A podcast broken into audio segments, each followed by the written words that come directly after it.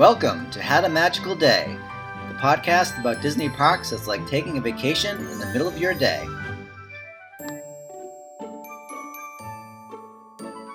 Hello, and welcome to another episode of Had a Magical Day. I am your host, Scott Otto, and you can reach us by email at info at Had a Magical Day.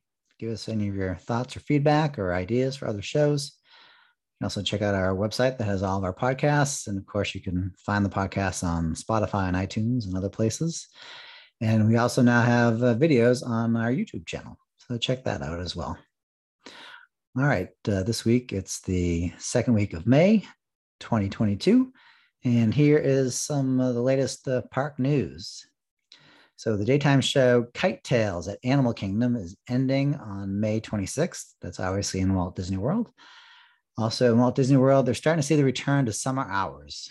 So they announced for the next couple weeks in May, but I think you can expect to see these hours continue to get closer to the regular summer hours as we progress. So right now, uh, Magic Kingdom is 9 a.m. to 11 a.m.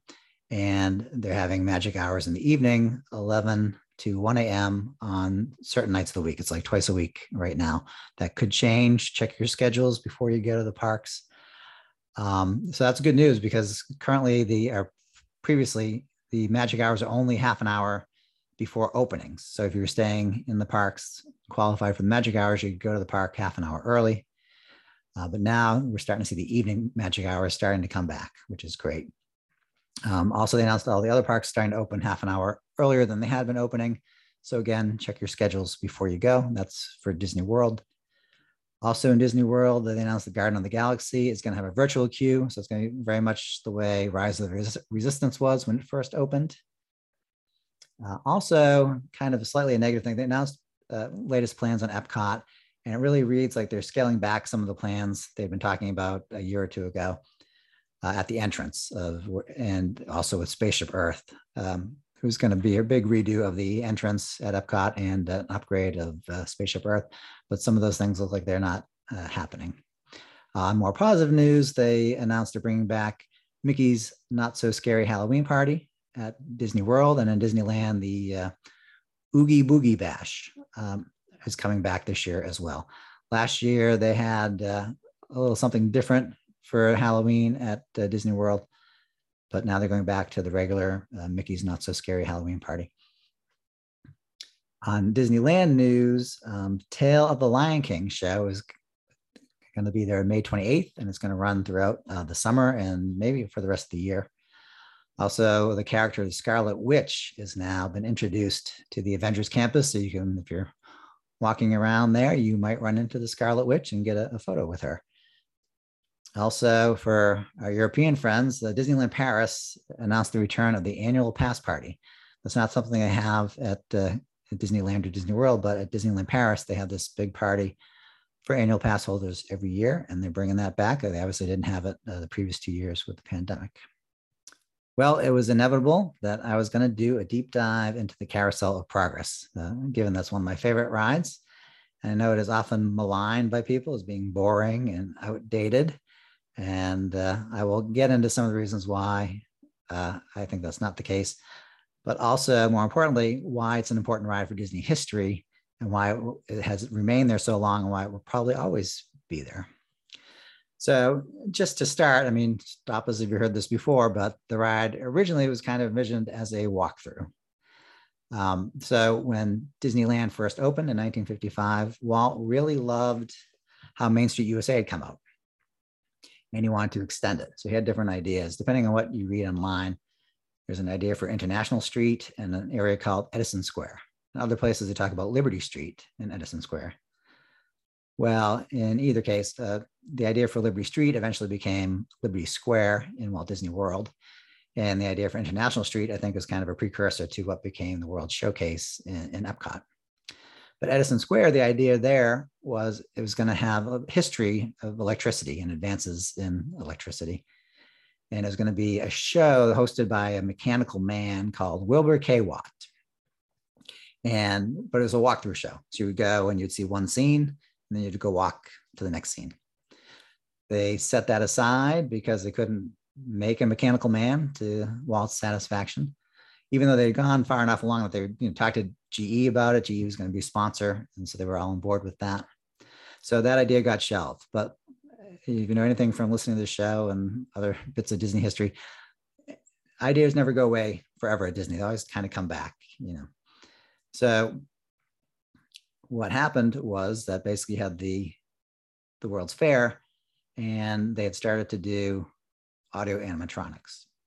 So let's take a minute and talk about audio animatronics. So audio animatronics is something that Disney basically invented and even patented, uh, copyrighted the term audio animatronics. Now, animatronics existed before. Those are just figures that move. And in fact, Walt was really inspired when he bought a on a trip, I think to New Orleans, he bought a bird, a mechanical bird that would move and sing. Of course, that was all mechanics. You can have a the gears moving like a music box, and then also moving different parts of the bird. Uh, so they had an engineer take it apart, and they were thinking about building it. Also, they worked on a mechanical figure called the Dancing Man, which is based on Buddy Ebsen. If you go to Hollywood Studios, there's a nice little exhibit about Walt and his dreams. And you can walk through there. You can see the mechanical man. You can also see uh, the insides of Abraham Lincoln as well. But the very first uh, animatronics that they did in Disneyland were in the Jungle Cruise. And so that was just the animals like rising up out of the water, very simple movements of kind of up and down or, or left and right, like the men going up the tree because the rhino. It's just that up and down movement. And that was done using pneumatics. So pneumatics are tubes filled with air or gas. And so it's pressurized. And when you release the air, it pushes the thing up. And then as the air dissipates, the, the thing goes back down. Pretty simple movement. So when he was doing the bird thing and they had the idea for the Enchanted Tiki Room, they wanted to do the same thing. But they wanted to do what would become audio animatronics. So what audio animatronics does is different from just the animatronics with the, uh, the pneumatic tubes is thanks to the advances in technology at the time, there was something called magnetic recording tape, which hadn't existed, you know, much before that. And so with the magnetic recording tape, what you could do is you could record sounds that would be used to move the bird. So I want to kind of jump ahead to explain this. So when you had like the figures, when they started to do carousel progress, you'd actually create a harness and you'd have an Imagineer in the harness and coming off the harness would be wires. So if he moved a certain body part, that would create a signal going down the wire and that would go to the tape. And that electrical signal would be turned into a sound on the tape. And when the tape is played, that sound would then trigger the movement. So in the cases of, of the bird, like initially, they just had a reed basically. So the, the, the, the tape, the magnetic tape recorded not just the movements, but also the music, right, for the show and the audio for the show. And so when it hit that tone to move the bird's beak up, what it would do, it would just it would vibrate a reed that would cause the the beak to go up, and then the beak would kind of close automatically. And so that was it. You had a lot of simple up and down movements and left and right movements in that ride, but the ride is so well designed and it, it works really well. It takes your you don't notice that the, the moves are a little slightly artificial. And also the thing with the pneumatic tubes is it makes moves that are fairly jerky and not that natural. So they're okay for broad movements like in the Jungle Cruise, and they were okay for the birds. But actually, what they did was they decided to use hydraulics. So that's the same system as tubes, but instead of fill, being filled with air or gas, they're filled with liquids, just like the hydraulics in your car. And so they originally had the hydraulics uh, for the birds as well because it gave them a more controlled movement. So a little, little more natural like that. And that is what they did when they started to do Mr. Lincoln and the Carousel of Progress. This time, what they did to even get better movement than the reeds they used initially in the birds for the human figures, you need much more control uh, to get more natural movements. And so what they did is they used something called the solenoid coil. So again, you know, they had Imagineers hooked up to these harnesses and they would record the movements onto the tape. And then when the tape played back, it would stimulate the electrical signal, would stimulate the solenoid coil and cause the movement in the figure. And so it was pretty natural, especially for those days. It was amazingly natural. It's still slightly jerky. You know, the human body, when it moves, it, it seems very smooth, but what will happen when, you when your arm is moving to a certain place, it will sometimes often overreach, but then quickly adjust in a way that's kind of microscopic. You can barely see that.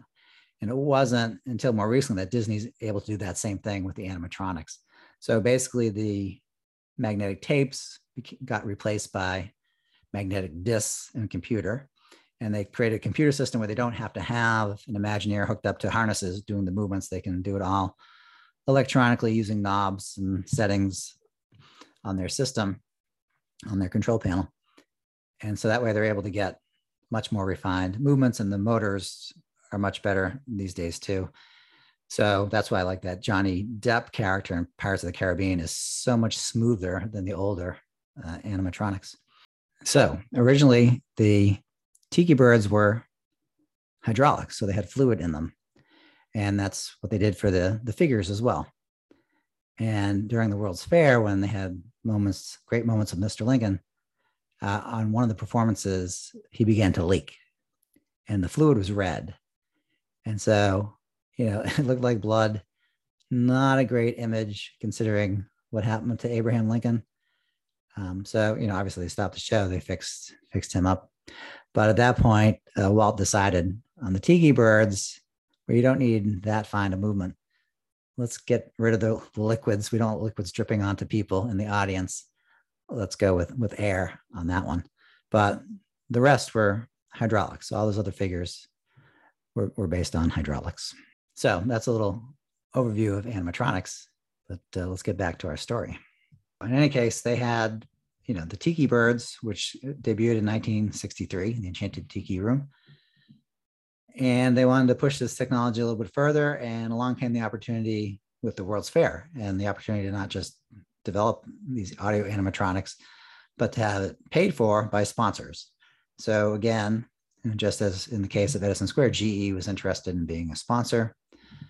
And so they decided to bring this idea back. And when they were doing it, um, I think it was Bob Gurr who said, uh, Hey, Claude Coats had this idea for a rotating theater. Why don't we use that for the show? And so the idea that Claude Coats had that was original was that uh, rotating theaters kind of existed at that point, but they were ones where the stage rotated and the people stayed the same. But Claude Coats had the idea of how about if the stage was fixed, but you rotated the audience around? And so that's what became the carousel, carousel of progress. In fact, um, originally Edison Square was going to be in this cul-de-sac behind Tomorrowland, and that very space was often used for a lot of different projects, ideas that didn't come to fruition. And uh, one of them was called Science Land, and that's where Claude Coats had the idea for this rotating theater. And so they reused it, like I said earlier, they reuse a lot. No idea, no good idea goes to waste that Disney eventually gets used. So it became used, and you know the theater was built by uh, Bob Gere, Bob Gurr, sorry, very famous uh, Disney Imagineer Bob Gurr, who is still with us, and Roger E. Broggie. So the two of them constructed the, the Carousel of Progress in terms of the theater. The way the stage was constructed, there's really six sections to it.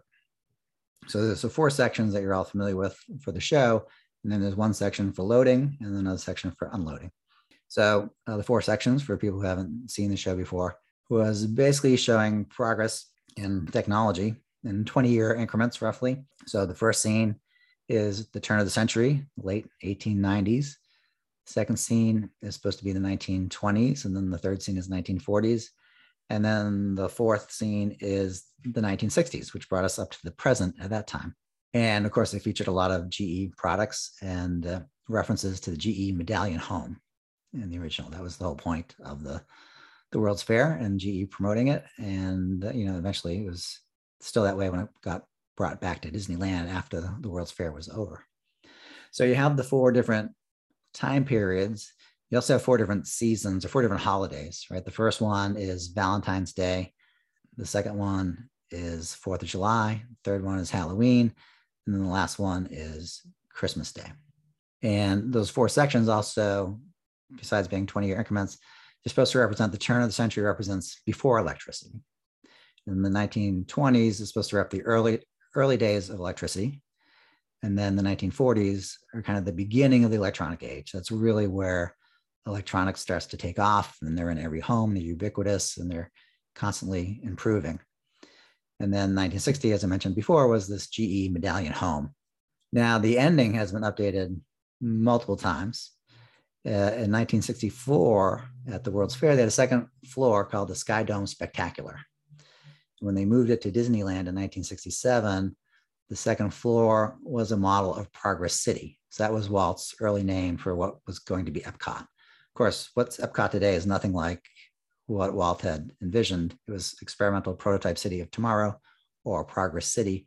And so there's a model of this big city and what it was going to look like. Uh, also in the mid to late six, later 60s, the home was updated and any reference to GE's medallion home was dropped, although there's still references to, to GE. Uh, the Disneyland version was closed on September 9th, 1973, and moved to Disney World uh, shortly thereafter. So basically, it opened in Disney World on January 15th, 1975. The Progress City model was now part of the WEDway People Mover. So if you've ever been on the WEDway People Mover in Walt Disney World, it kind of goes through Space Mountain and it also goes above the Carousel of Progress, that basically the second level that you don't see otherwise, but in there they have a model of the Progress City model. And also when they moved it to, to Walt Disney World, they changed the song. So you know, the original song is uh, there's a great big beautiful tomorrow, which I think everybody's familiar with. It's uh, almost kind of a theme song of Disney. But when they moved it to Walt Disney World, GE, who was still a sponsor when it moved to Walt Disney World, um, they didn't want people to wait for tomorrow to have all the great GE appliances. Um, so they wanted something that emphasized the present. And so the Sherman brothers, who wrote It's a Great Big Beautiful Tomorrow, and also they wrote all those other Disney songs that you know, particularly um, It's a Small World After a While, all these songs that get stuck in your head, It's a Small World, uh, the songs from Mary Poppins, they're all Sherman brothers. So they wrote this new song called Now is the Time. And so that was the new song. That was there for a few years. And then it kind of switched back to It's a Great Big Beautiful Tomorrow in uh, 1993. So I'll talk a little bit of some other changes here. The last scene, as I mentioned, changed uh, several times. In 1981, it was changed from Christmas to New Year's. So it was New Year's Eve in the home of the 80s. And then in 85, they removed all the references to GE. GE was no longer a sponsor. They'd done it for 10 years. Um, so they got rid of all the references. There's still a couple. If you look very carefully, you can see uh, General Electric on some of the older um, appliances. There's 32 figures in all, mostly human, but there's a dog, there's some birds. One interesting difference between the version of it when it was in Disneyland and versus when it was in Disney World is that the in Disneyland the theater turned clockwise and now in Disney World that goes counterclockwise. Also, some fun trivia about the different uh, voices in the show. So, originally, the father, and this is mainly the one that they talk about online, you get a lot of information on the other characters. But the original father was Rex Allen, who was a singing cowboy. So, he did the voice for the father there. When it moved to Disney World in 1975, they had a new cast of voices, and Andrew Duggan was the father. And more notably, uh, or a more notable name, in uh, 1993, when they switched back the scene to be Christmas in the house of, two th- of the 2000s, uh, Jean Shepherd became the father, the voice of the father. Uh, Jean Shepherd, for those of you who don't know, is the guy who wrote the, the book on which uh, Christmas Story is based. And uh, Rex Allen, who had been the voice of the father, is his voice used for the grandfather now. And those are the, the current voices that you hear if you if you go on the ride. Also interesting about the song was uh, the Sherman Brothers said when Walt they wanted the song, A, they had a time limit in which this song could play out as you're moving from one scene to the next. They wanted to be able to do a whole verse and chorus of the song. And they wanted to be able to change the style of the song so it fit each decade. So originally it was like a different style. For, it was ragtime in the 1920s. It was swing music in the 1940s and Mantovani for the 1960. But eventually they updated that and just went with a contemporary version of the song, which is what you currently hear. Okay, so why is this ride important other than being one of the first audio animatronic rides? Uh, it's also important because it's one of the last rides that Disney really worked on, Walt Disney worked on. We've talked about this before. The, the very last ride that he pretty much saw from beginning to end was the Pirates of the Caribbean. He died shortly before it opened, but it was pretty much finished. And then the Haunted Mansion, you know, he had a lot of input into that and they worked on it for years, but he died three years before that finished. So it's not a full Walt ride, although it's pretty much a Walt ride. But the bigger issue is that Walt was very involved in Carousel of Progress. It was his vision for the story. Uh, people there like uh, Fowler, who Joseph Fowler, who kind of oversaw the development of Walt Disney World. Uh, one of the boats is named after him. If you take the boat from the transportation center to the Magic Kingdom, he said like Walt would get on stage and he would act out the parts so that they would know what these animatronics were going to do. So this is all very much in Walt's being and kind of what he was about. He was he loved technology, and it's not hard to see why because you know in the 50s when they were building Disney World, it was a very great time of good time of great optimism for technology. You had a booming economy, you had the highway system, you had the space race, you had the satellites, you had polio had just been cured. And if you ever talked to somebody who lived through that, like it was really scary and people were really scared about their children and, what they were going to do and how could they avoid getting polio. And then this vaccine came along and now nobody gets polio. So it was a time of great optimism for technology. And, you know, Walt had lived a life and seen a lot of the impact of technology and really believed in technology and science. So this was kind of his homage to technology. And was very much part of who he is. His whole the park and all things Disney kind of it's all about technology and optimism. There's always a sense of optimism in the park. And you know, he wants you to leave there with the kind of that feeling of optimism and wonder. And so that's what the park is designed for. And that's why this ride really captures Walt's spirit. And that's why I think it stays uh, regardless. And, you know, I was one who thought they should update it a lot and change it maybe from 1900 to 1940. So that'd be two original scenes and then do 1980 and then 2020. So it'd be more update.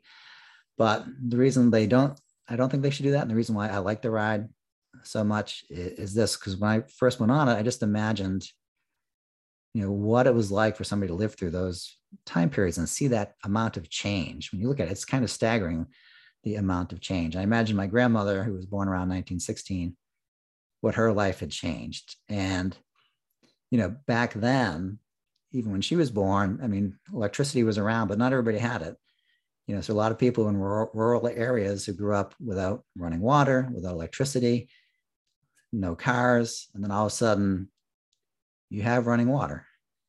You know you have electricity then you have cars then you have planes then you have computers you have rockets.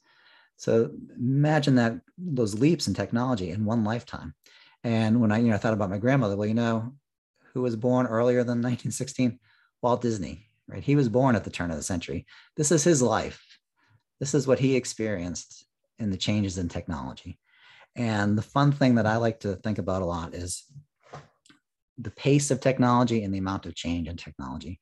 So when I look at my life compared to like Walt's life, again, you know, they went from having horse and buggies and having no running, having outhouses and no electricity, kerosene lamps, to all of a sudden having Model Ts and electricity and phones and TVs, radio. They didn't have radio till like the 20s radio television all these huge changes in their lives almost constantly. Every five ten years a big change is coming along. And i think about my life growing up and where i am now there have certainly been lots of changes in technology but they're faster and smaller like a car the car i drive today does not look and feel much different than the car my parents had when i was a kid there's a computer in there now but in terms of the way it runs and everything and how it feels and drives, it's basically the same. Airplanes are basically the same. In some ways, air travel is worse, right? It's a bigger headache than it used to be. Tra- driving a car is a bigger headache. There's more traffic and everything. So in some ways, things are getting worse in that way. But the technology hasn't really changed in, in those big areas. The highway system is still the same Eisenhower highway system from the 50s. So there aren't those huge changes, but there are in certain areas. Like obviously, computer is the biggest area in our lifetime, my lifetime, where things have changed. There were computers when I was a kid, but then they got small and they became affordable so that people could have them in their homes. And we had phones, but they had cords on them. Then there were cordless phones. Then there were cell phones. And now we have it all in one device. We have our computer, basically have a little computer in the palm of our hand that does phone calls and videos and, and everything else. That's been the biggest change. But even those changes, you know, they came kind of incrementally. So it's just an interesting comparison. I think if you think about that when you're on the ride, you'll have a greater appreciation for the ride. So that is my spiel about the ride and why I like it and why I think it's important to the history of Disney. And I'll wrap this up. I'm going to leave you with this incredible story that I saw on davelandweb.com which I've mentioned a couple times. The story doesn't come from Daveland Web directly. It comes from a book uh, of stories compiled by Chad Denver Emerson. And this particular story is from Michael Scopa. But uh, the Chad Denver Emerson book is called Four Decades of Magic, celebrating the first 40 years of Disney World. So it's a, it's a good book if you want to check that out. But here's the story that Chad compiled and it came from Michael Scopa. And I'm just going to summarize. I'm not going to go through the, the, whole story, but you know, an interesting question often is, you know, who was the figure of the father, who's basically the host of the show? Who is that based on? You know, quite often with Disney, like you see with the Seven Dwarfs and stuff, the animators used each other to draw characters, and they were the kind of the basis for that kind of thing. And you see in Haunted Mansion, even like some of the bus, the singing bus, they're actually based on other people that worked on, the ride. But this one is not that kind of story. So what happened was uh, there was an executive for GE, and people at Disney approached him. They thought he would look, look like a good character for this ride to be the host. And so they asked him if he would pose to, you know, have a basically a statue, not a, a sculpture of him made that would be used for the ride. And he was uh, thrilled to do it. Now, unfortunately, in this story, I can't find the person's first name. The last name is Alger, A L G E R.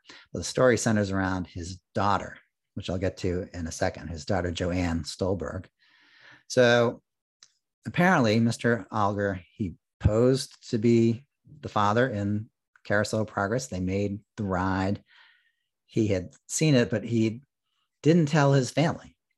He was going to surprise them when the World Fair when the World's Fair opened he was going to take them and just go in there and then just see their faces when they recognized that that was him on stage, the animatronic. But sadly, tragically, he died before that happened. So the family didn't know that that was him. And the family didn't go, uh, probably because they're grieving. They didn't go to the, the World's Fair to see the ride. So it wasn't until 36 years later that his daughter, Joanne Stolberg Alger visited Walt Disney World with her children and found her father sitting center stage at Carousel of Progress. Unfortunately, her 77 year old mother at the time, Doris, had not made the trip with her, Doris Stolberg. So, all right, I've already screwed up the story then. So the, the father was not an Alger, that was the daughter's married name, but a Stolberg. So, but unfortunately, I don't know who the, what the first name is. So Joanne decides to bring her mother back to see this, but she wants to do a big surprise. So she called Disney and told them the story. And they were able to verify it that indeed her father was the model for the figure in Carousel Progress. So they said, Yes, please come. We're going to take photos. We're going to do a little press thing. And so they came, they didn't tell the mother. And, you know, can you imagine this? I mean, they had the whole theater to themselves, plus some Disney folks. And you know, when the mother recognized her husband, she just like put her hand over her mouth and gasped, and was commenting how how much it looked like him and how it was like he was alive. And you know, she's crying. Everybody's crying at this place. So what a moment! What a story that is. So I'll leave you with that. That's a little bit of magic uh, from the Carousel of Progress. So uh, that is our episode. Thank you for listening, and we'll see you real soon.